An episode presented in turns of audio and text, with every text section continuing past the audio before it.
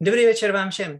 Vítejte na dalším webináři, který se realizuje ve facebookové skupině Fórum Zlatá minca o finančních produktech. Tento webinář je s pořadovým číslem 72. Budeme hovořit o tom, jak postupují reformy. Reformy druhého a třetího pilíře na Slovensku. Dovolte mi představit hosty. V první řadě je to Jana Polakovičová Kolesárová, generálná ředitelka sekce sociálního pojištění a důchodového spoření Ministerstva práce, sociálních věcí a rodiny. Pekný večer prajem. Juraj Cenker, ředitel odboru na Institutě finanční politiky Ministerstva financí. Pekný večer, zdravím všetkých. Jan Šebo, odborník na investice a důchodové schémy Univerzity Matia Bela. Dobrý večer. Marek Lendacký, bývalý generální ředitel sekce sociálního pojištění a důchodového spoření Ministerstva práce, sociálních věcí a rodiny. Dobrý večer, paní všetkým. A nakonec host, kterého jsme při minulém vysílání v, na začátku decembra neměli, Miroslav Kotov, předseda Asociace důchodových správcovských společností. Pekný večer všetkým. Moderovat mi pomůže Roland Wiesner, eh, tvůrce portálu PEPP.sk. Vítej. Dobrý večer, ahoj. A prosím, Roland, eh, rovnou mohl by si schrnout, eh, o čem jsme hovořili v minulé diskuzi a potom případně vyzvat první otázku? Presne to mám aj v pláne. Ďakujem ti, Jirko, za slovo. Takže ako si naznačil, toto dnešné vysielanie a dnešné stretnutie nadvezuje na stretnutie, ktoré sme mali zhruba pred dvoma mesiacmi, kde už sme začali rozoberať reformy druhého a tretieho piliera. A ja by som to len v takých drobných bodoch zhrnul, že čo sa týka druhého piliera, naznačili sme, že by sa mohla zaviesť predvolená stratégia životného cyklu, že by mohlo dojsť k určitému otvoreniu výplatnej fázy. Hovorilo sa, aj v médiách sa spomínali presuny ľudí z garantovaných fondov do indexových a tiež sme sa dotkli obmedzenia jednorázového výberu z druhého piliera. Keď sme hovorili o treťom pilieri, tak bol nám predstavený osobný dôchodkový produkt ako niečo nové, ako nadstavba toho, čo dneska máme. Hovorili sme o tom, že by mohlo byť na Slovensku konečne viacej konkurencie v správe dôchodkových peňazí a dokonca sme hovorili o priamej štátnej prémii na podporu sporenia na dôchodok. Čiže ak by som mohol prvú otázku adresovať Janke, čo je nové v týchto návrhoch reforiem, odkedy sme sa naposledy videli a počuli? Tak čo sa týka reformy tretieho piliera, tak došlo teda k zásadnému zvratu. A v podstate, ako sme aj minule hovorili, ten zákon, ktorý sme predstavili, obsahoval také dve časti. Jedna sa venovala celoeurópskemu dôchodkovému produktu PEPu, kde sme robili to nevyhnutné, čo sme museli urobiť, na čo nás splnomocňovalo nariadenie Európskej komisie o celoeurópskom osobnom dôchodkovom produkte, proste stanoviť nejaké podmienky sporiacej výplatnej fázy pre PEP. A zároveň sme ako súčasť tohto zákona mali veľkú reformu, ktorou sme chceli zaviesť osobný dôchodkový produkt. Na Slovensku ten by mal byť taký národným produktom. A v podstate našim cieľom, a to je veľmi dôležité, bolo, že my sme chceli zvýšiť pokrytie v systéme, zvýšiť počet účastníkov, pretože vieme, že ich máme žalostne málo. A zároveň sme chceli zvýšiť objem nasporených súm. A na toto sme pripravili ucelený balík reformy, ktorá sa vlastne skladala z toho, že uh, zavedie, zavedú sa výrazné fiskálne stimuly pre podporu dobrovoľného sporenia na dôchodok, vrátanie tej štátnej prémie, o ktorej si ty, Roland, hovoril na úvod, a jedným ďalším z nástrojov, ktoré by mohli pomôcť tomu trhu dobrovoľného sporenia na dôchodok bolo vlastne zavedenie konkurencie pre doplnkové dôchodkové spoločnosti v podobe iných subjektov, iných poskytovateľov toho osobného dôchodkového produktu. A my sme teda absolvovali vzhľadom na to, že sme sa museli pohnúť s tým zákonom a to práve kvôli PEPu, pretože PEP musí byť jednoducho pripravený v marci, niekedy koncom marca tohto roka. Ten zákon musí byť schválený minimálne pre PEP tak sme už museli jednoducho realizovať tie záverečné stretnutia.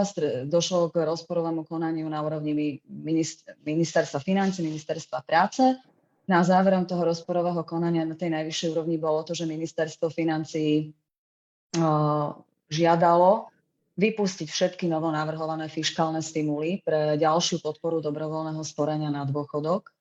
To znamená, že mali zostať iba tie dnešné, tie sa mali zachovať, tých 180 eur na strane účastníka a 6% daňové výdavky, 6% z objemu zúčtovaných miest pre zamestnávateľov.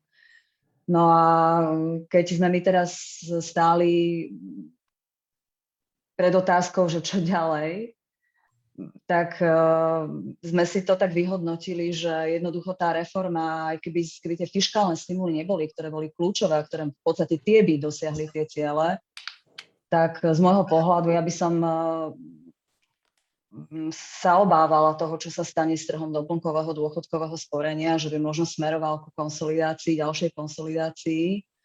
A zároveň uh, ten zákon po MPK nadobudol také rozmery, že tá regulácia nám začala veľmi botnať, narastať. A ja si myslím, že po takom narastaní regulácie by žiadny z tých nových poskytovateľov pri tak malých stimuloch, ktoré by nepriniesli žiadny prílev nových klientov, že by nevstúpil nikto na ten trh.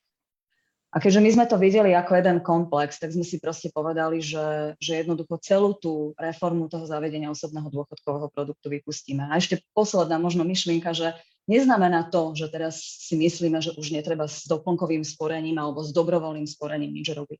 Ale že jednoducho bol to balík, jeden kompaktný, ktorý proste takto dával zmysel. A ak máme teraz sledovať iné ciele, povedzme, nákladovosť existujúceho doplnkového sporenia, tak to je o niečo iná reforma, ktorá ale nebola úplne súčasťou, bola si súčasťou toho balíka, ale ako v jednom celku. Takže ja to osobne hodnotím ako dobré rozhodnutie, akože je to veľká škoda, že ministerstvo financí tú reformu nepodporilo aj tými fiskálnymi stimulmi, ktoré z môjho pohľadu boli kľúčové, ale proste myslím si, že to vypustenie celku bolo správne rozhodnutie.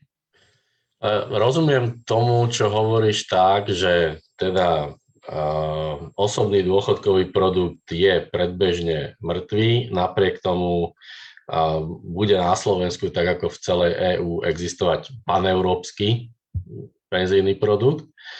Zároveň ale hovorí, že tá reforma toho našeho slovenského osobného produktu padla na tom, že nebude, nebudú finančné stimuly pre sporiteľov Ehm, ale čo s tou konkurenciou? Však ehm, prečo sme nenechali, alebo prečo nenecháme na trh, aby ehm, sa vysporiadal s tým, či má zmysel pre povedzme obchodníkov s cennými papiermi otvárať účty aj bez stimulov, pretože reálne dneska, keď sme sa pozreli na troch najväčších hráčov, tak pár desať tisíc takých účtov už existuje, kde si ľudia dlhodobo sporia.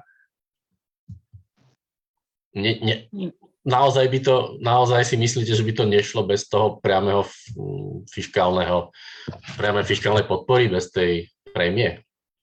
No, ako som povedala, zopakujem to, že my sme sledovali proste iné ciele. My sme sledovali ciele zvýšiť počet účastníkov a ja si myslím, že tak, ako tá regulácia vyzerala potom MPK, tak jednoducho tie subjekty je by bolo veľmi otázne, či by na ten trh vôbec vstúpili. Tam sa začali výrazne limitovať napríklad uh, náklady toho systému, aj nákladovosť tej schémy. Takže a my sme potrebovali jednoducho urobiť rozhodnutie, pretože my sme, my sme museli, to bola otázka dní, pokračovať s tým zákonom ďalej. Hej. A teraz akože prerobiť ho zo dňa na deň na proste, aby to dávalo zmysel, akože za mňa nie. Ale Juraj asi má iný pohľad. Áno, Juraj sa hlásil. Co řekneš na obhajobu ministerstva financí? Dobre, takto ja možno trošku poupravím. Že ministerstvo financí vyslovene explicitne nežiadalo, nepovedalo, že mm, s novými stimulmi sa nemôže ísť. Ministerstvo financí povedalo, že nechce, aby zákon zakladal fiskálne vplyvy na verejné financie. To sú dve odlišné veci. Povedali sme si, že je v rámci a v súčasnom systému možné hľadať vnútorné úspory, ak tie vnútorné úspory nájdú, tak je ich možné použiť aj na podporu rozbehu toho osobného dôchodkového produktu, či už takým spôsobom, že by sa existujúce fiskálne stimuly umožnili aj pre nových hráčov, a po čom vlastne títo noví hráči volajú. Nevolajú, nevolali posledné roky potom, aby, sa, aby prišiel štát s nejakou štátnou prémiou pre PEP, a chceli len tie isté fiskálne stimuly, ako majú DDS-ky v súčasnosti. A, takže to, aby som poopravil, aj, že a treba si povedať, že štát dnes podporuje doplnkové dôchodkové sporenie cez štyri typy daňov odvodových úľav. A každoročne na to dávame desiatky miliónov eur. A, takže nájsť v možno 20-25 miliónov na to, aby sme podporili rozbeh osobného dôchodkového produktu bez toho, aby sme zaťažili verejné financie, sa dalo. A otázka je, či by to bolo dostatočné, alebo by to nebolo dostatočné. Toľko k tým fiskálnym stimulom, ale rýchlo dám a posuniem slovo ostatným kolegom. A čo sa týka toho, že tá reforma neprešla, za mňa je to veľká škoda, v, veľká škoda a myslím si, že aj ministerstvo financí viacerí, teda u, nás kolegovia na Inštitúte finančnej politiky to tak vnímajú. A, teraz z dvoch dôvodov, jednak to z toho fiskálneho, už roky hovoríme, že tá hodnota za peniaze, čo štát dostáva z doplnkového dôchodkového sporenia za tie stimuly, ktoré tam v tých desiatkách miliónov eur ročne dáva, je slabá. Aj? Ale takisto aj tí ľudia, čo dostávajú e, z doplnkového dôchodkového sporenia, je nedostatočné. Že to zhodnotenie e, je slabé a je môžeme sa povedať o tom, že či horšie, lepšie ako v druhom pilieri z nejakého hľadiska je určite horšie. Takže premárnená šanca. A vláda to mala v programovom vyhlásení vlády, že zreformuje všetky tri piliere, tak ja dúfam, že e, snáď sa možno, že k tomu ešte do konca svojho volebného obdobia vráti si úvod. Chcel by som vrátiť slovo Janke, ale vrátim ho otázkou. E, z toho, čo ste obidvaja povedali, vyplýva, že PEP bude mať e, rovnaké stimuly, ako majú dneska DDSky? E, nie úplne.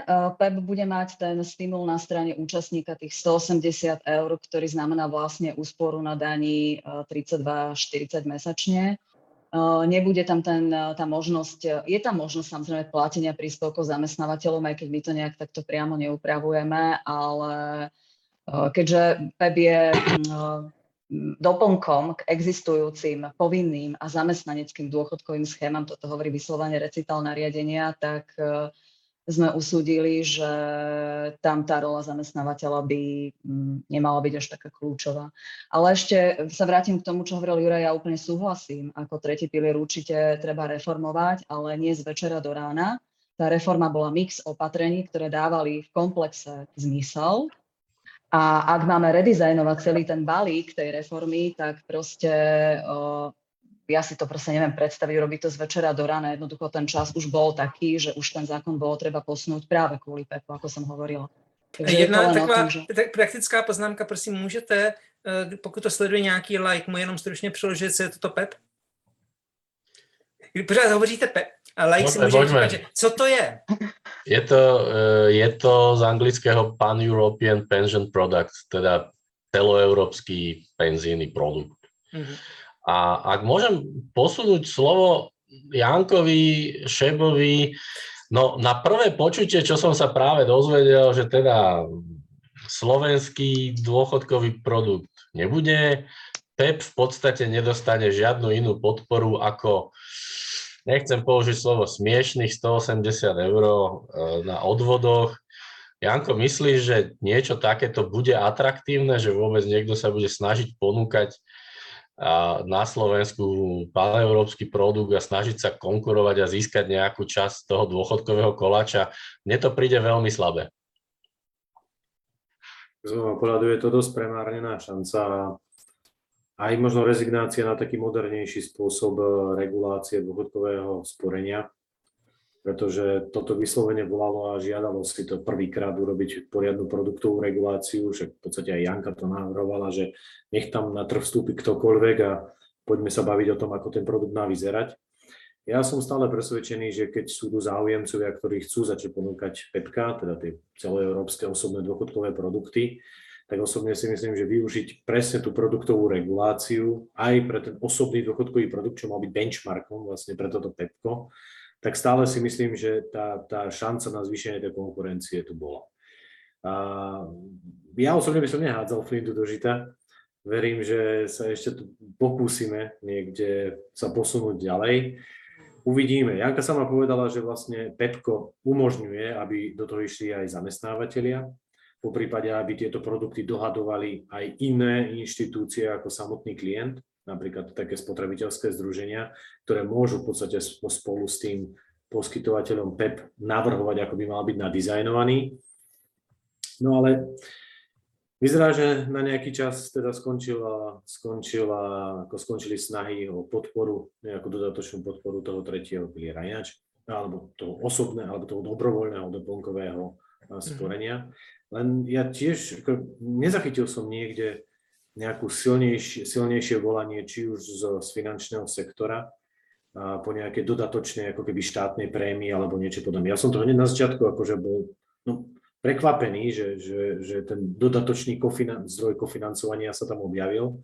A aj preto som povedal, že teda ak by mal byť, a ne, nemali by sme mrhať verejnými zdrojmi, tak mal byť iba na tie naj, najkvalitnejšie produkty, teda tie produkty s najvyššou, najvyššou tou pridanou hodnotou. Takže to mm. asi z mojej strany. Já bych uh, dal teď slovo Miroslavovi, protože my tady hovoříme o tom, jestli když by se otevřel ten třetí pilíř konkurenci, tak eh, v okamžiku, když by tam nebyly žádné speciální stimuly, jestli by to bylo zajímavé, jestli by do toho subjekty šly. Miroslav, ty jsi tak vlastně přímo z branže, člověk, který uh, šel by si do toho? Kdyby tam nebyly žádné stimuly v třetím pilíři? Mm, keby sme analyzovali, keď bol ten osobný dôchodkový produkt, to prvé, prvé znenie na svete, či do toho ako spoločnosť vstúpime alebo nie, prípadne, ale Skôr to vyzeralo, že nie. Čiže ako aj ja evidujem od správcovských spoločností z druhého piliera, keď sme mali nejakú predbežnú diskusiu o tom ODPčku, ale bolo to naozaj podmienené ešte mnohými nejasnými uh, nastaveniami, ktoré boli v tom prvotnom znení, čiže nikto nedal záväzné stanovisko samozrejme, ale skôr, uh, skôr tie DSS to vnímali rozpačito, skôr až e, negatívne, že by do toho nechceli nastúpiť. Ale ja využijem túto príležitosť, ja sa nechcem už vyjadrovať za tretí pilier, keďže ja zastupujem asociáciu dôchodkových správcovských spoločností, čiže druhý pilier, ale využijem túto, túto diskusiu a spýtam sa teda na dobrovoľné príspevky v druhom pilieri a či tam sa uvažuje s vrátením. Počkej, omlouvám se, může, ještě jsme v třetím pilíři. Eh, můžeš, můžeme dotáhnout, tři, dokončit třetí pilíř a potom jít na ten druhý. Já si to budu pamatovat, že máš otázku. Nechám ti Ale položit. ja si myslím, že, prepáč, Jirko, ja si myslím, že Miro sa práve pýta v súvislosti Aha, s tým tretím okay. pilierom, lebo tam bol, tam bol taký návrh, že vlastne dobrovoľné príspevky v druhom pilieri sa mali zrušiť, respektíve pretransformovať na ten osobný dôchodkový produkt. Čiže pre dôchodkové spracovské spoločnosti to má veľký význam, že čo teda ako ďalej. A vlastne to, že sa vypustil ten osobný dôchodkový produkt, tak to znamená, že my sme vrátili späť aj dobrovoľné príspevky. Úplne ten istý režim, ako je teraz, bude fungovať ďalej. A neuvažuje sa o, tých, o tom daňovom zvýhodnení, tak ako pri tom PEPE, čo si teraz povedal? Uh, pre dobrovoľné príspevky? Napríklad je to v programovom vyhlásení vlády, že vláda zavedie opätovne uh, tie daňové výhody pre príspevky dobrovoľné. Dokonca ten materiál, keď šiel na vládu, tak stále to zostala ako zásadná pripomienka rozpor s ministerstvom hospodárstva, ktoré to požadovalo, aby teda tie dobrovoľné príspevky požívali túto, túto daňovú výhodu. Ani by to nestálo veľa, je to okolo, podľa našich odhadov okolo 220 tisíc ročne, hej, že ktoré tie výdavky na to. Ale nejak e, neprebehla na vláde o tom debata a teda išlo to ďalej e, bez daňovej podpory a nedá sa vylúčiť, že možno v parlamente sa tá debata oživí. Ďakujem. Zatiaľ ďakujem za všetky e, zatiaľ dané odpovede. Chcel by som ešte tak príležitosť, Marek, chceš ty niečo dodať k tomuto tretiemu pilieru, čo, sa, čo sme sa práve dozvedeli? Ja už len asi, asi budem opakovať to, čo bolo povedané. Obrovská premarnená príležitosť za mňa, keďže fakt si myslím, že možnosť e, rozšíriť konkurenciu v treťom pilieri, taká možnosť nie je každý deň, ani každý týždeň, dokonca ani každý rok. Čiže za mňa ako, poviem to, klienta a nejakého daňového poplatníka, budúceho dôchodcu, e, je to, je to určite premárnená príležitosť. Tam by som len taký jeden bod tomu dodal vlastne, sledujúc a počúvajúc diskusiu uh, medzi Jankou a Jurajom, že, že to nebolo teda v tých fiskálnych stimuloch, ale bolo to vlastne v tom, že si má ministerstvo práce nájsť v rámci kapitoly zdroje na to.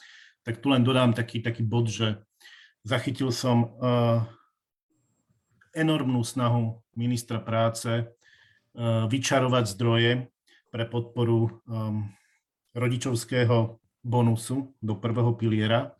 Videl som nejakú tabuľu, na ktorej bolo nakreslených nejakých 700 miliónov, ktoré sa nejak vyčarovali z nejakých štyroch veciek. Ehm, nebudem komentovať vlastne potom tie reakcie odborných médií na to, však ehm, myslím, že tí, čo sa tejto téme venujeme a zaujímame sa o ňu, tak sme to nejak počuli. Tu len chcem povedať, že, že teda ak bol minister práce schopný nájsť čarovným prútikom 700 miliónov na podporu tejto témy, tak e, mám za to, že nájsť 20 až 30 miliónov na podporu e, tretieho piliera, ak by bol chcel, tak by nebol žiaden problém. Čiže je to možno o tom, že, že či teda je tretí pilier v nejakej uh, prioritizácii ministerstva práce a jeho posun k nejakej lepšej budúcnosti, alebo nie je. No za mňa to vidím, že nie je. Mm-hmm. Janka, ty si měla poznámku? Ja by som len krátko, ja som na tom rozporovom konaní sedela, sedel tam aj Juraj, Juraj si pamätá 20-25 miliónov, ja mám zápis toho stretnutia a akože ja si to jednoznačne pamätám, že výdavky sa majú blížiť k nule, takže nejak takto to nevnímam, ale asi neviem, nechcem sa prieť, ale akože fakt to takto bolo. Juraj. Možno, možno nechoďme do úplných detailov, no. ale Juraj ešte odreaguje a možno sa ja, potom prepojíme na ten druhý pilier. A za, za ministerstvo financí uh, bola požiadavka, aby to bolo fiskálne neutrálne. To, čo som ja povedal, uh, bolo to, že my dnes dávame uh, desiatky miliónov eur, ja teraz to číslo presne nemám, a na štyri typy daňovo-odvodových úľav je to viac ako 50 miliónov eur ročne a dávame ich nie veľmi efektívne. A mm. my ich tie existujúce vieme zoškrtať a nastaviť tak, aby sme z tých existujúcich možno 60-70 miliónov eur ročne, čo tam ide, a posunuli 20 miliónov, 30 miliónov, koľko by sme si povedali, na nový, oveľa lepší, efektívne fungujúcejší produkt. To, to je to, čo som povedal ja. Mm-hmm. ja rozumiem, rozumiem. financí mm-hmm. nemalo absolútne žiaden problém. Mm-hmm. Ale bol tam aj ten časový aspekt, o ktorom som hovorila. Dobre, uh, skúsme sa, ak súhlasíte, posunúť od tretieho piliera k druhému.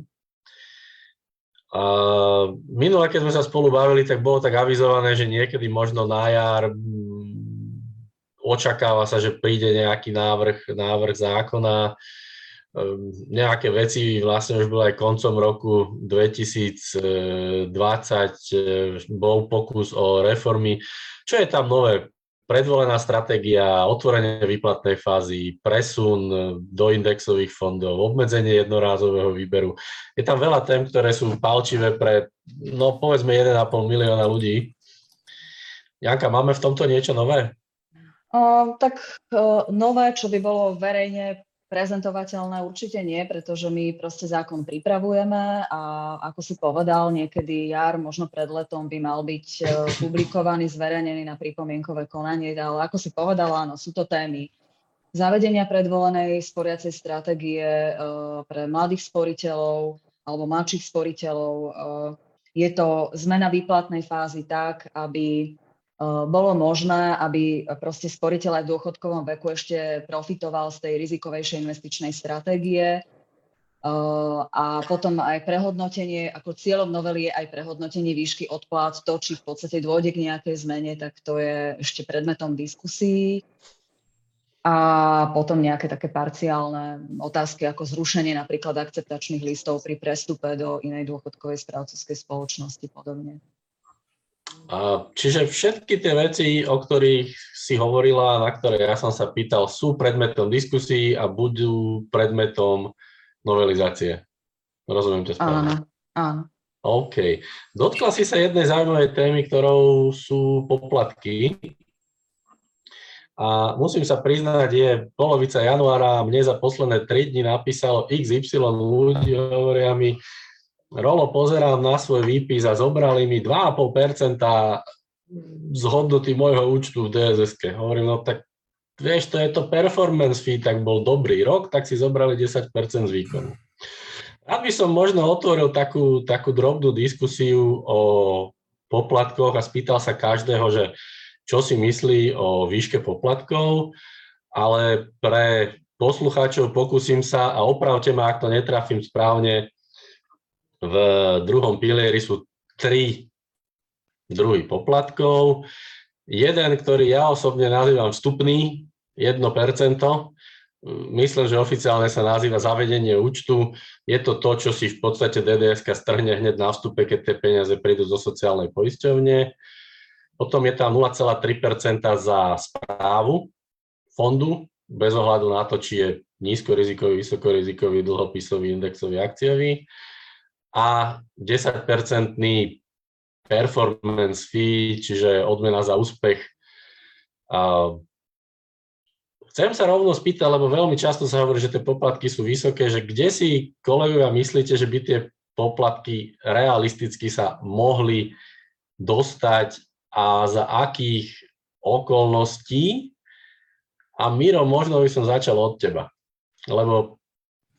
Z branže. Je, si z branže, si z druhého piliera. Áno, kolik ste schopni obětovat? Čo sa týka poplatkov, tak aby sme sa troška vrátili do minulosti, tak keď druhý pilier vznikal, tak poplatok bol za správu 0,75 ročne a bol znížený na tých spomínaných 0,3 s tým, že bolo zavedené performance fee, alebo teda odplata za zhodnotenie s argumentáciou, že poplatok za zhodnotenie bude motivovať správcov k tomu, aby dosahovali vysoké zhodnotenie pre klientov a keď vysoké zhodnotenie dosiahne klient, potom až bude mať nárok správca na nejakú odplatu. Pretože predtým tá diskusia bola taká, že vlastne správcovia nemusia nič robiť, nie sú motivovaní a majú zadarmo tie poplatky. A teraz, áno, minulý rok bol výnimočný v niektorých typoch fondov, dosiahlo sa pre klientov zhodnotenie 20 a viac percent, tak minulý rok v niektorých typoch fondov naozaj celkové poplatky, ale podotýkam iba v niektorých typoch fondov, boli naozaj na úrovni, to zaťaženie klientov bolo cez 2% V iných typoch fondov, ktorých sa darilo menej, to bolo rádovo, rádovo nižšie. Poplatky na úrovni 0,3% teraz sa bavíme o tých správcovských, bez ohľadu na to, či fond je aktívne alebo pasívne spravovaný, sú pomerne nízke.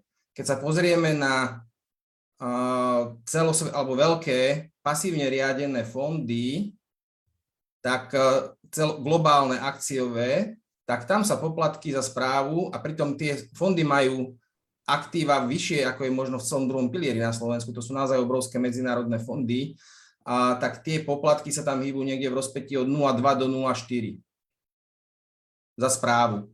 Čiže naše poplatky za správu sú naozaj nízke a sú plne porovnateľné pre pasívne fondy s tými celosvetovými, kdežto aktívne riadené fondy majú všade rádovo vyššie poplatky, ako sú u nás v druhom pilieri. Čiže ten systém, ako bol nastavený, pre niektoré typy fondov sú, je tá poplatková štruktúra možno drahšia, ako je nejaký medzinárodný štandard, pre iné typy fondov je výrazne lacnejšie ako nejaký medzinárodný štandard. Takto to bolo v minulosti nastavené a ja si myslím, že tak ako to je nastavené momentálne, by som to asi ani nemenil. Pri takto nastavenom zákone a takto nastavených podmienkach investovania, ako sú. Uh, OK, rád by som dal slovo ostatným, ale predsa len hrá tam nejakú rolu to, že ste nútení v niektorých fondoch výnosy garantovať, respektíve garantovať nie stratu?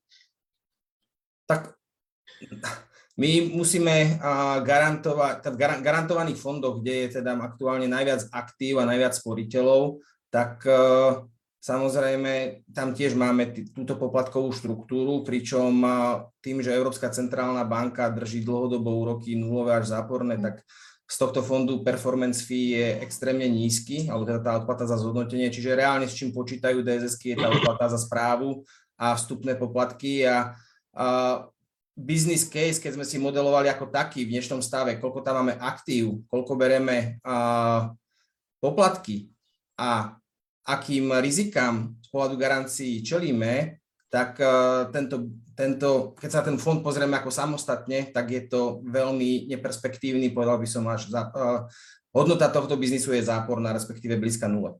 A kdyby... Pretože tie náklady na garanciu alebo na garantovanie vysoko prekračujú tie a, poplatky, poplatky, ktoré z toho fondu a, sú perspektívne na získanie.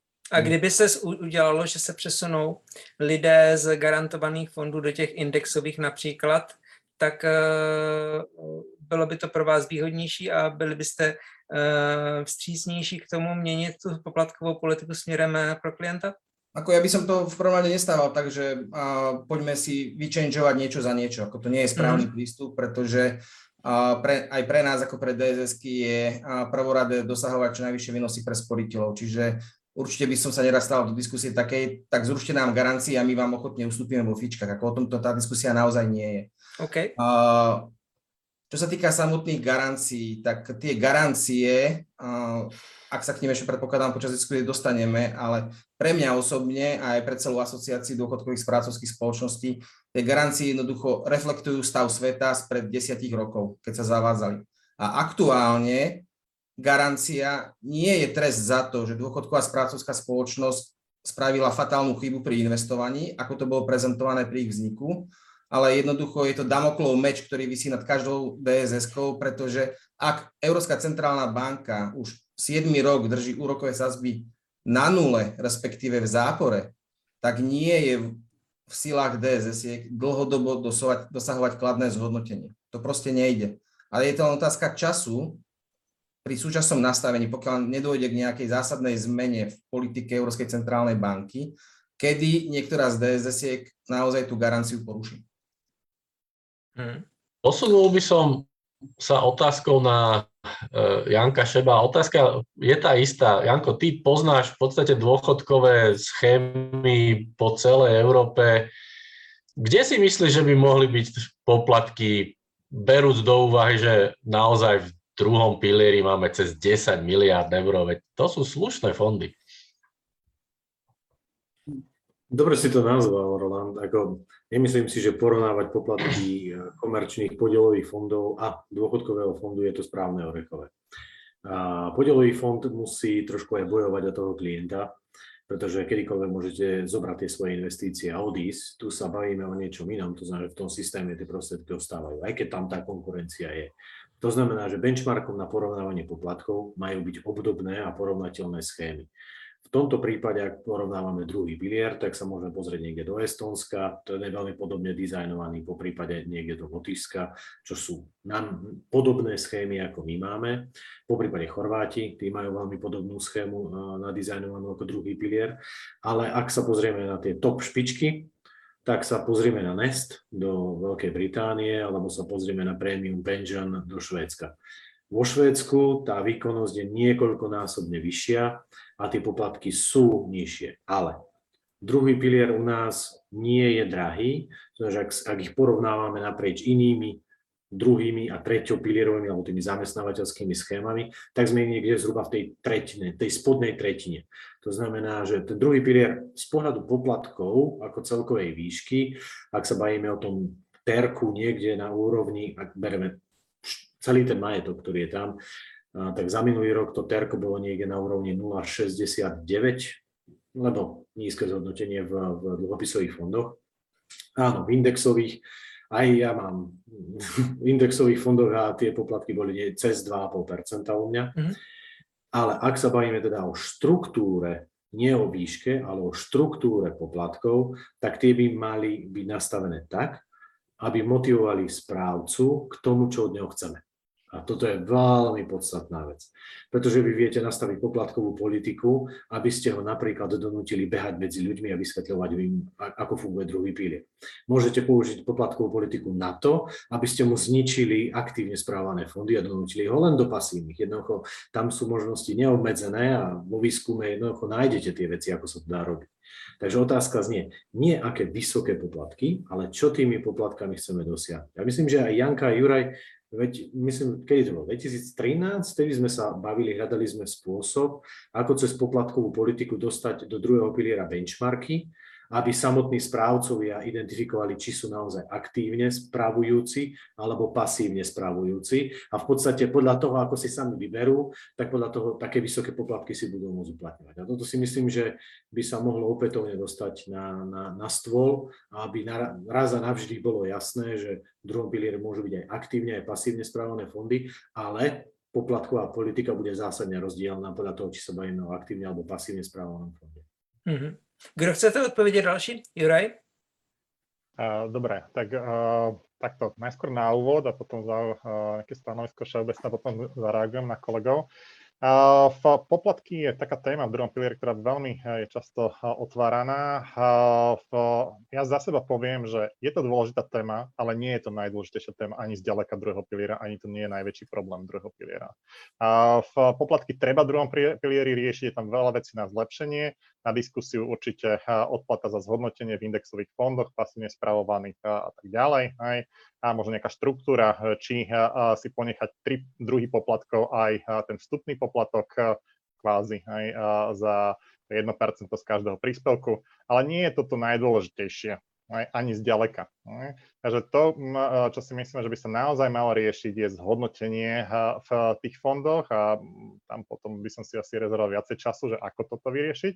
A ešte možno rýchlo zareagujem k tým garanciám a k tomu, čo Janko povedal že garancie vo všeobecnosti, tak ako sú nastavené, asi sú nastavené najlepšie v histórii druhého piliera, ale stále sú škodlivé celkovo. Určite sú mhm. škodlivé z odborného hľadiska a tie garancie tam nemajú čo hľadať. Pamätám môj prvý rozhovor s Pablom Antolino, to je neviem, pre tých, čo nie sú experti na dôchodky, asi nepoznajú, a jeden z top ekonomov OECD, uh, pôsobil dlho pôsobí v, v OECD ako expert, hlavný expert na súkromné dôchodkové schémy, predtým pôsobil v Čile na ministerstve financí.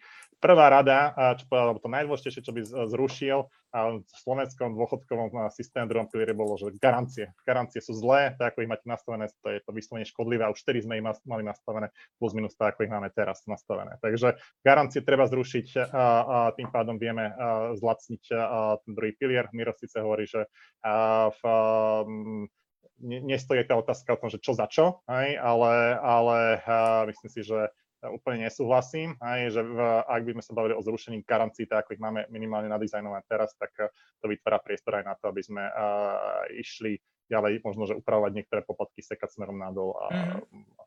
Takže asi, asi takto na úvod. A k tým benchmarkom veľmi rýchlo, Áno, v 2013 sme sa bavili o tom, ako ich zaviesť do tretieho piliera vtedy, ktorý sme mali otvorený tretí pilier, nie druhý.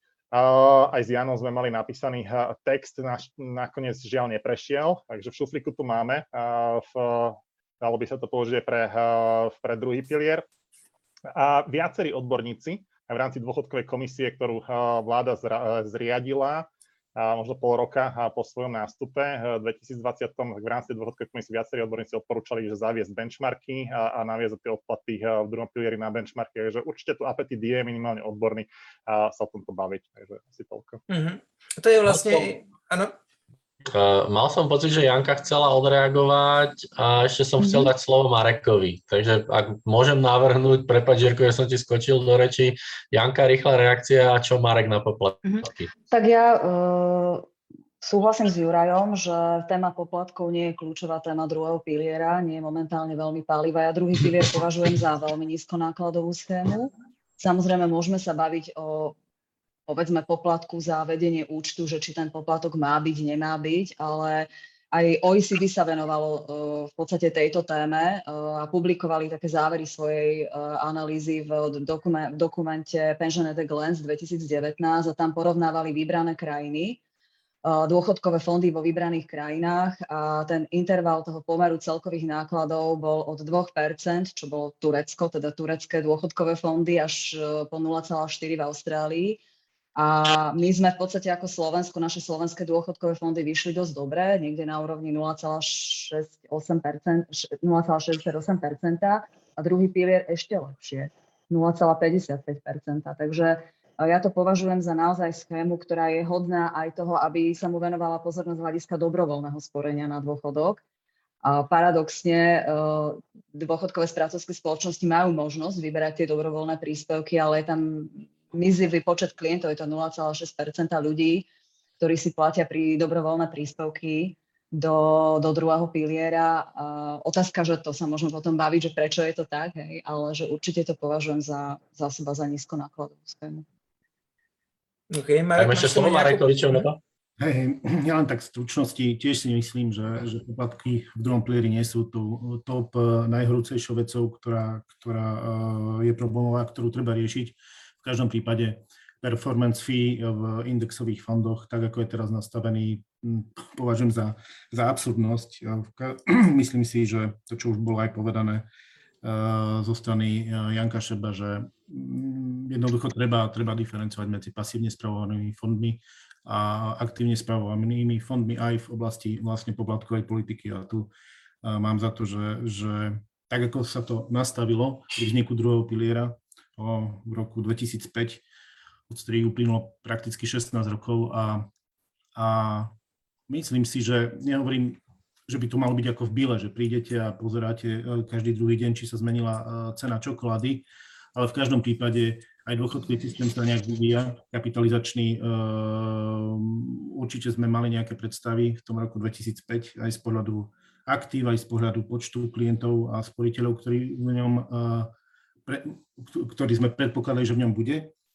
Eh, ten čas ukázal nejakú realitu, ktorá je a myslím si, že aj poplatková politika by mala reagovať proste na, na tú realitu, ktorá je. Eh, bolo už povedané, že, že garancie jednoducho boli do systému vnesené pred desiatimi rokmi, kedy uh, niečo chceli zaručiť a riešiť a teraz o 10 rokov neskôr je už realita úplne inde.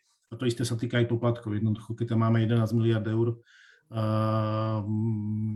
máme jednoducho nejakú skúsenosť už za nami. Um, aj zo správou druhého piliera máme nejaké skúsenosti z okolitých krajín. Myslím si, že tá poplatková štruktúra by sa mohla by sa mohla zmeniť a hlavne byť menej napružnejšie aj do budúcna. Nehovorím, že každý, hovorím v nejakom čase, tak aby to bolo predvídateľné aj pre dss ale určite pružnejšie, ako, ako sa doteraz zmenila.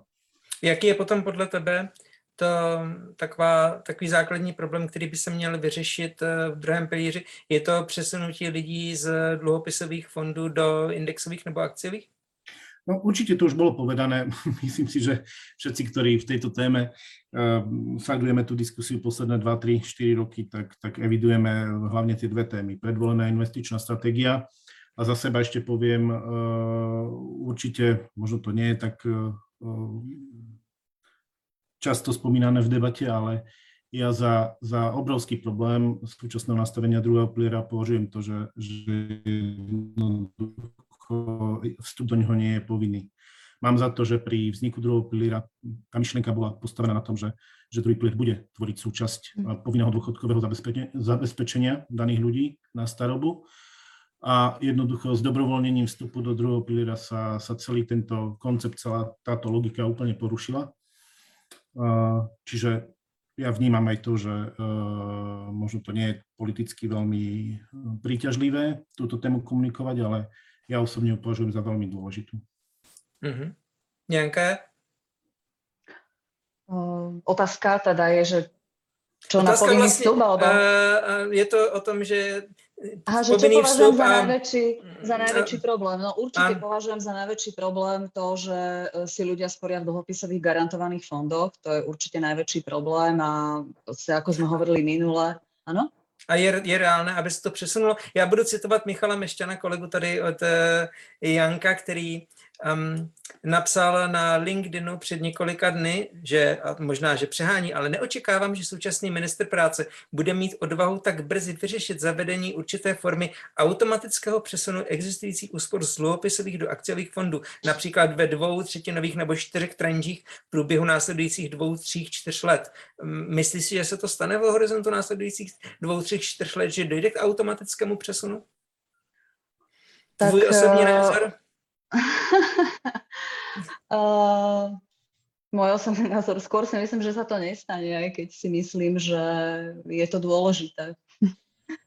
Pretože okay. tam, tam tá debata o tom, že, že naozaj uh, aj za predchádzajúcej vlády som si uvedomovala to, že, že politicky je veľmi náročné urobiť takéto rozhodnutie, že štát proste povie, že budem presúvať ľudí. Ako, áno, v roku 2012 problém zjavne nebol, Ano, přesně. Ale Můžeme si říct, to- nejsme, nejsme horší než Fico. My to dokážeme ale, taky. ale rozumiem, ja rozumiem tým obavám, uh, uh, že by štát proste povedal, že v takýchto nejakých tranžiach sa proste ľudia presunú k takémuto dátumu, uh, že to môže proste niekoho postihnúť negatívne. Akože druhá alternatíva je, ktorej samozrejme úplne chápem zase, že sa budú brániť dôchodkové správcovské spoločnosti, že by oni boli tie, ktoré by nejakým spôsobom uh, manažovali ten presun postupný, ale mm, akože v- pláne, v pláne to zatiaľ, ako my sme to mali v predbežnej informácii, že sa plánujeme tomuto venovať a pokiaľ aj si pamätám plán obnovy odolnosti, tam máme takú nejakú úlohu, že postupný presun existujúcich sporiteľov, takže otázne, že akému záveru dospejeme a samozrejme, že je to aj politické rozhodnutie, to, to, to, to treba rešpektovať, takže uvidíme. No. Hmm. A ten eh, hm, povinný vstup do druhého pilíře? No, mm, ja to vnímam ako Marek, že mne to bez toho akoby celkom, mm, keďže sme zakladali druhý pilier, tak akoby dáva zmysel, že druhý pilier bol založený s tým, aby sa znižoval ten implicitný dlh prvého piliera. Hej? No a keď tam bude dobrovoľný vstup a stále nám budú zostávať masy ľudí v prvom pilieri, tak jednoducho nedospejeme k tomu, že ten implicitný dlh, tie prísľuby vlády v prvom pilieri, že koľko ľuďom zaplatia na dôchodku, proste nebudeme znižovať, ak ten povinný vstup mať nebudeme. Tiež je to samozrejme jedna z tém, eh, ktorá by sa v novele nejak mala mm, riešiť. Eh, Ako to ale dopadne, to ja vám teraz určite nepoviem, pretože samozrejme tieto veci sa všetko ešte stále diskutujú. Takže eh, tie závery, to, čo v novele bude, bude naozaj prezentované až potom, keď bude zverejnená na medzirezortné pripomienkové konanie. OK. Máte k tomu někdo něco, co byste poznačil? Ano? Miro byl první? Tak k obidvom témam mám samozrejme a, čo povedať. S- Stručnejšie k tomu povinnému vstupu, tak samozrejme povinný vstup je, je, sprá, je správna vec, ktorá by mala byť zavedená, aj keď treba povedať, že posledné roky DSK sa darí dostať do druhého piliera pomerne veľa ľudí. V tom rekordnom roku 2019 a, to bolo, tuším, 90 tisíc alebo také nejaké číslo, čiže uh, teraz to kvôli, kvôli pandémii kleslo, ale určite, keď to veľ, uh, zjednoduším, do toho druhého piliera ľudia postupne vstupujú, ale je pravda, že vstupujú pomerne neskôr, ako by vstupovali, keby, a, a teda, ako by vstupovali, keby povinný vstup hneď pri, trhu, pri vstupe na trh práce automaticky šiel do piliera, čiže samozrejme je to dobrá vec. A okrem tých makroekonomických dôvodov, ja by som spomenul ešte dve, prvý, dva dôvody. Prvý dôvod je ten, že a nie je dobré, aby celá generácia dôchodcov mala iba jeden zdroj príjmov, to je prvý pilier. Čiže bez ohľadu na demografiu, bez ohľadu na a, iné faktory, rozloženie príjmov na viacero zdrojov je, je dobré. A druhý, druhý dôvod, prečo by mal byť povinný vstup, je, že sa bude ľahšie nastavovať prvý pilier, pretože keď máme druhý pilier, ktorý je a, plne zásluhový, a všetci by v ňom boli, tak sa o mnoho ľahšie nastavuje miera zásluhovosti, respektíva miera solidárnosti v tom prvom. Teraz je to o to ťažšie, keď máme čas populácie, alebo čas, čas populácie je v druhom pilieri, ktorý je plne zásluhový, tak sa potom horšie nastavuje vlastne ten prvý pilier z hľadiska zásluhovosti a solidarity. A čo sa týka presunu sporiteľov, tak Všetci vieme, že by sme to spraviť mali, ale tá diskusia je už roky taká, že si horúci zemiak prehadzujú všetci, všetky zúčastnené strany, že kto to vlastne vykoná, pretože krátkodobé rizika pre každého z nich z takéhoto rozhodnutia sú veľké a, a prínosy sú až v dlhodobom horizonte. Jaká sú krátkodobá rizika?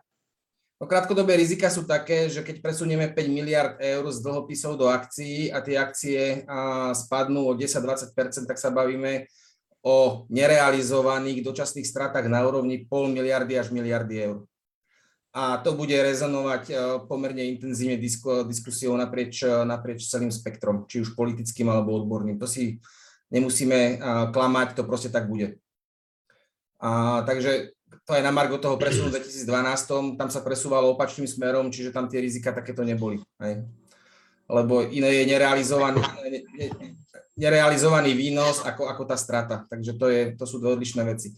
No a čo sa týka DSS-iek, DSky momentálne na to nemajú mandát, aby na základe vlastného rozhodnutia presúvali sporiteľov v nejakých časoch a v nejakých objemoch, ktoré sa sami rozhodnú. DSSky podľa zákona majú mandát na správovanie dôchodkových fondov.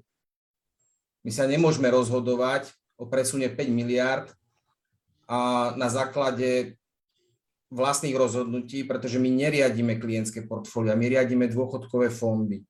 Preto si myslíme, že pokiaľ by k presunu došlo, tak by mal byť presne zákonom stanovený nielen, nielen to, že koho presúvať, ale aj ako a kedy. A každý sporiteľ by teda buď vyjadril súhlas alebo nesúhlas, ale musí byť jasne definované, kedy, koho a ako presúvať. DSky toto jednoducho nemôžu spraviť na základe svojich vlastných rozhodnutí. To proste nejde. Mm-hmm. Juraj, ty si sa potom hlásil s poznámkou ako první? Ďakujem za slovo. Najskôr rýchlo k tomu povinnému vstupu. Za odborníkov určite by mal byť povinný vstup. Nehovorím len za IFP, ale aj celá v zásade celá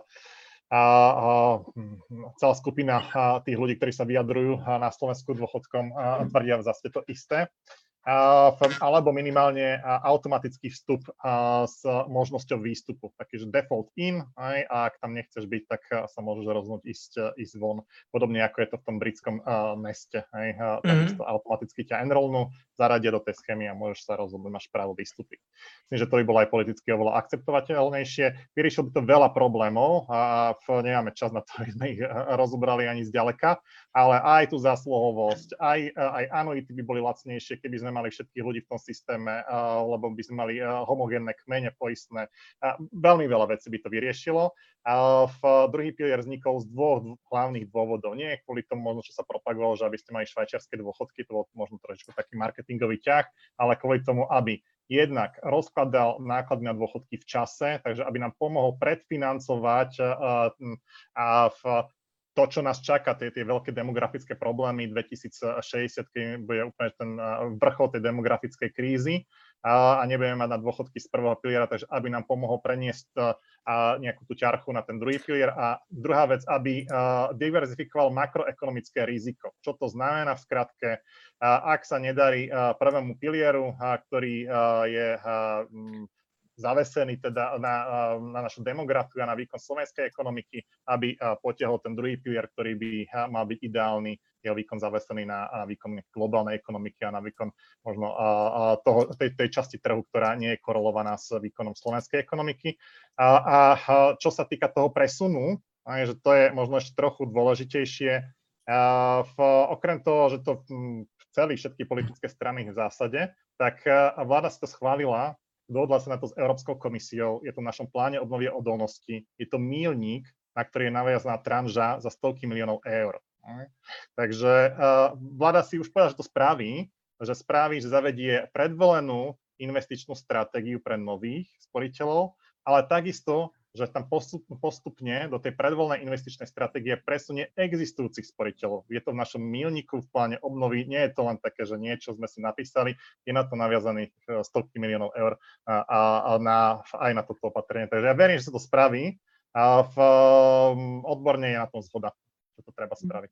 A mal by to spraviť štát, minimálne uh, tie pravidla by mal aspoň rámcovo nastaviť štát, a asi by to nemalo byť eh, nechávané plne na to, že DSS správate to, ako chcete, dostávate mandát, riešte si to. Viem si to by náhodou bylo docela voľnosť... cool, to by bylo super, kdyby udělej, to by bylo, udělejte si to, jak chcete. Nejaká voľnosť by tam mohla byť, viem si predstaviť, ale viem si predstaviť to, že by to štát úplne nadiktoval, keďže v 2012 prijal nejaký zákon, tak je, je okay. fér teraz, aby štát uh, vyriešil to, čo spackal. A povedzme sa na rovinu, štát to spackal. Hm. Tlačí nás čas, máme posledních pět minut a Marek, ty si měl poznámku, potom Jano.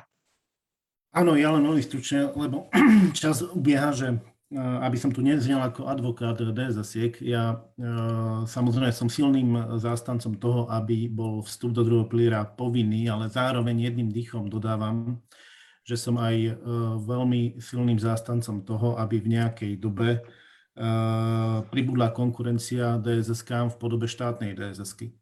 A osobne si myslím, že tá doba je presne tá doba, kedy by mal, uh, mala byť znova zavedená povinnosť povinného vstupu do, do druhého piliera, pretože sa to dá krásne prepojiť.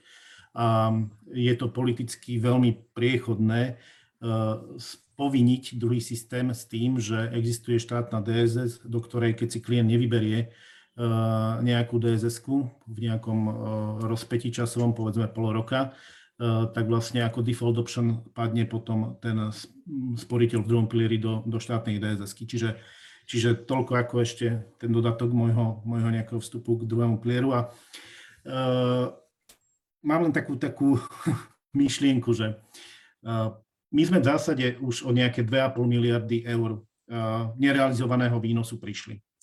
Keď debatujeme o tom, že teda v nejakom čase te, te príjmeme nejakú stratégiu ako Slovensko v druhom pilieri, znova nejakým spôsobom presunúť tých sporiteľov z, z dlhopisových fondov do indexových v nejakom časovom horizonte, Keďže momentálne posledné roky pôsobím v oblasti hazardu, tak, tak mi to pripomína trošička teraz také, také správanie. My na úrade pre reguláciu hazardu okrem iného skúmame správanie gamblerov, čo vyvoláva ich závislosti pri, pri, pri hraní hazardných hier. A jedna z takých pozoruhodných stratégií je vlastne to, že, že e, tí hráči, ktorí padnú do závislosti na hazarde, väčšinou e, fungujú tak, že vložia nejaký, nejaký objem úspor, alebo vložia nejaký vklad teda do hazardnej hry, povedzme 100 eur, e, hrajú, hrajú, prehrajú ho. A často robia to, že potom, čo prehrajú tých 100 eur, tak, tak opätovne v nich to hranie vyvoláva nejakú takú asociáciu, že keď vložia ďalšie prostriedky, tak tých 100 eur vyhrajú naspäť. A veľmi často sa stretávame s tým, že e, robia gamblery vlastne také opakované vklady a tá motivácia je nie ani tak hrať, ale vyhrať naspäť to, čo prehrali. A verzia k strate. A to chcem len upozorniť, že my sme už stratili tých 2,5 miliardy tým, že vlastne tie peniaze sú od roku 2013 v, v dlhopisových fondoch a troška by som bol opatrný teraz v tých návrhoch, lebo jednoducho predstavme si situáciu, že všetkých ľudí 1. Eh, marca presunieme do indexových fondov a jednoducho z hodou okolností, práve kvôli tomu, že sme to urobili, tento rok padnú trhu, trhy o 30% To by som chcel vidieť vlastne tú, tú búrku, ktorú by všetko toto vyvolalo. Čiže ja mám za to, že my, my sme v tomto už ako keby zmeškali vlak. My jednoducho uh. To, Nevrátíme mám... čas. Není, no. Je zbytečné nad tím plakat, jak se vyjádřil Milan Lasica k penězům. Hm. Takže toľko, nechcem si brať ďalej času, lebo máme posledné dve minútky, takže len toľko ešte. OK. Jan? Aj Juraj to povedal presne, aj Janka to povedala presne, aj Marek to povedal presne. Kde je konečne tá Kolombová žena? Bavíme sa tu o tom, že chceme vidieť predvolenú stratégiu. Hovoríme o presune prostriedkov, hovoríme, kto to má urobiť, ale nikto nevidel tú stratégiu. To znamená, že najskôr ukážte stratégiu. Ako to máme my, sporiteľia, do čoho si to máme spojiť. A potom sa môžeme baviť, koho ako budeme presúť. Prečo už dávno neprišiel pozmeňovák všetky nové príspevky ľudí po roku 2013, šup ho pekne krásne do indexov alebo do akciového fondu v prípade Aliancu. Nech sa naučia, nech si zvyknú, jednoducho toto je cesta, ktorá už mala byť dávno. A áno, mm. sú na to naviazané prostriedky z plánu mm-hmm. Takže a... osobne si myslím, že finančná motivácia ministerstva bude veľká. Janka, poslední Ja by som len možno poopravila, ty si ma tak zaskočil to otázkou, či si myslím, že to bude, ale v podstate ja som taký väčší optimista, takže opravujem to, že si myslím, že to nebude, lebo áno, ako Juraj povedala, ja som povedala predtým, je to aj v pláne obnovy odolnosti, ale myslím si, že tá dohoda sa bude rodiť veľmi, veľmi ťažko. Hmm. Veľmi ťažko, lebo aj štát, úplne chápem štát v tom, že, že tu môže dôjsť aj k súdnym sporom zo strany sporiteľov vo vzťahu k štátu, ak to proste nedopadne dobre, pretože pre niekoho to asi dobre úplne nedopadne, asi pre všetkých to nebude úplne, že že win-win. A aj keď zaujímavé, že v tom roku 2013 sa žiadne súdne spory neobjavili. Hej? Že, že to, je, to je veľmi zaujímavé. Nikdo se netroufl na věca. Dobře, uh, já vám uh, všem touto poněkud depresivním, uh, tímto depresivním komentářem, že to bude tak těžké, že nevíme, jestli to bude. Asi uzavřeme dnešní diskuzi. Já všem hostům děkuji. Všem, kdo jste se dívali, prosím, sledujte tento webinář, sdílejte ho a mějte hezký večer. Zamávejme se nakonec.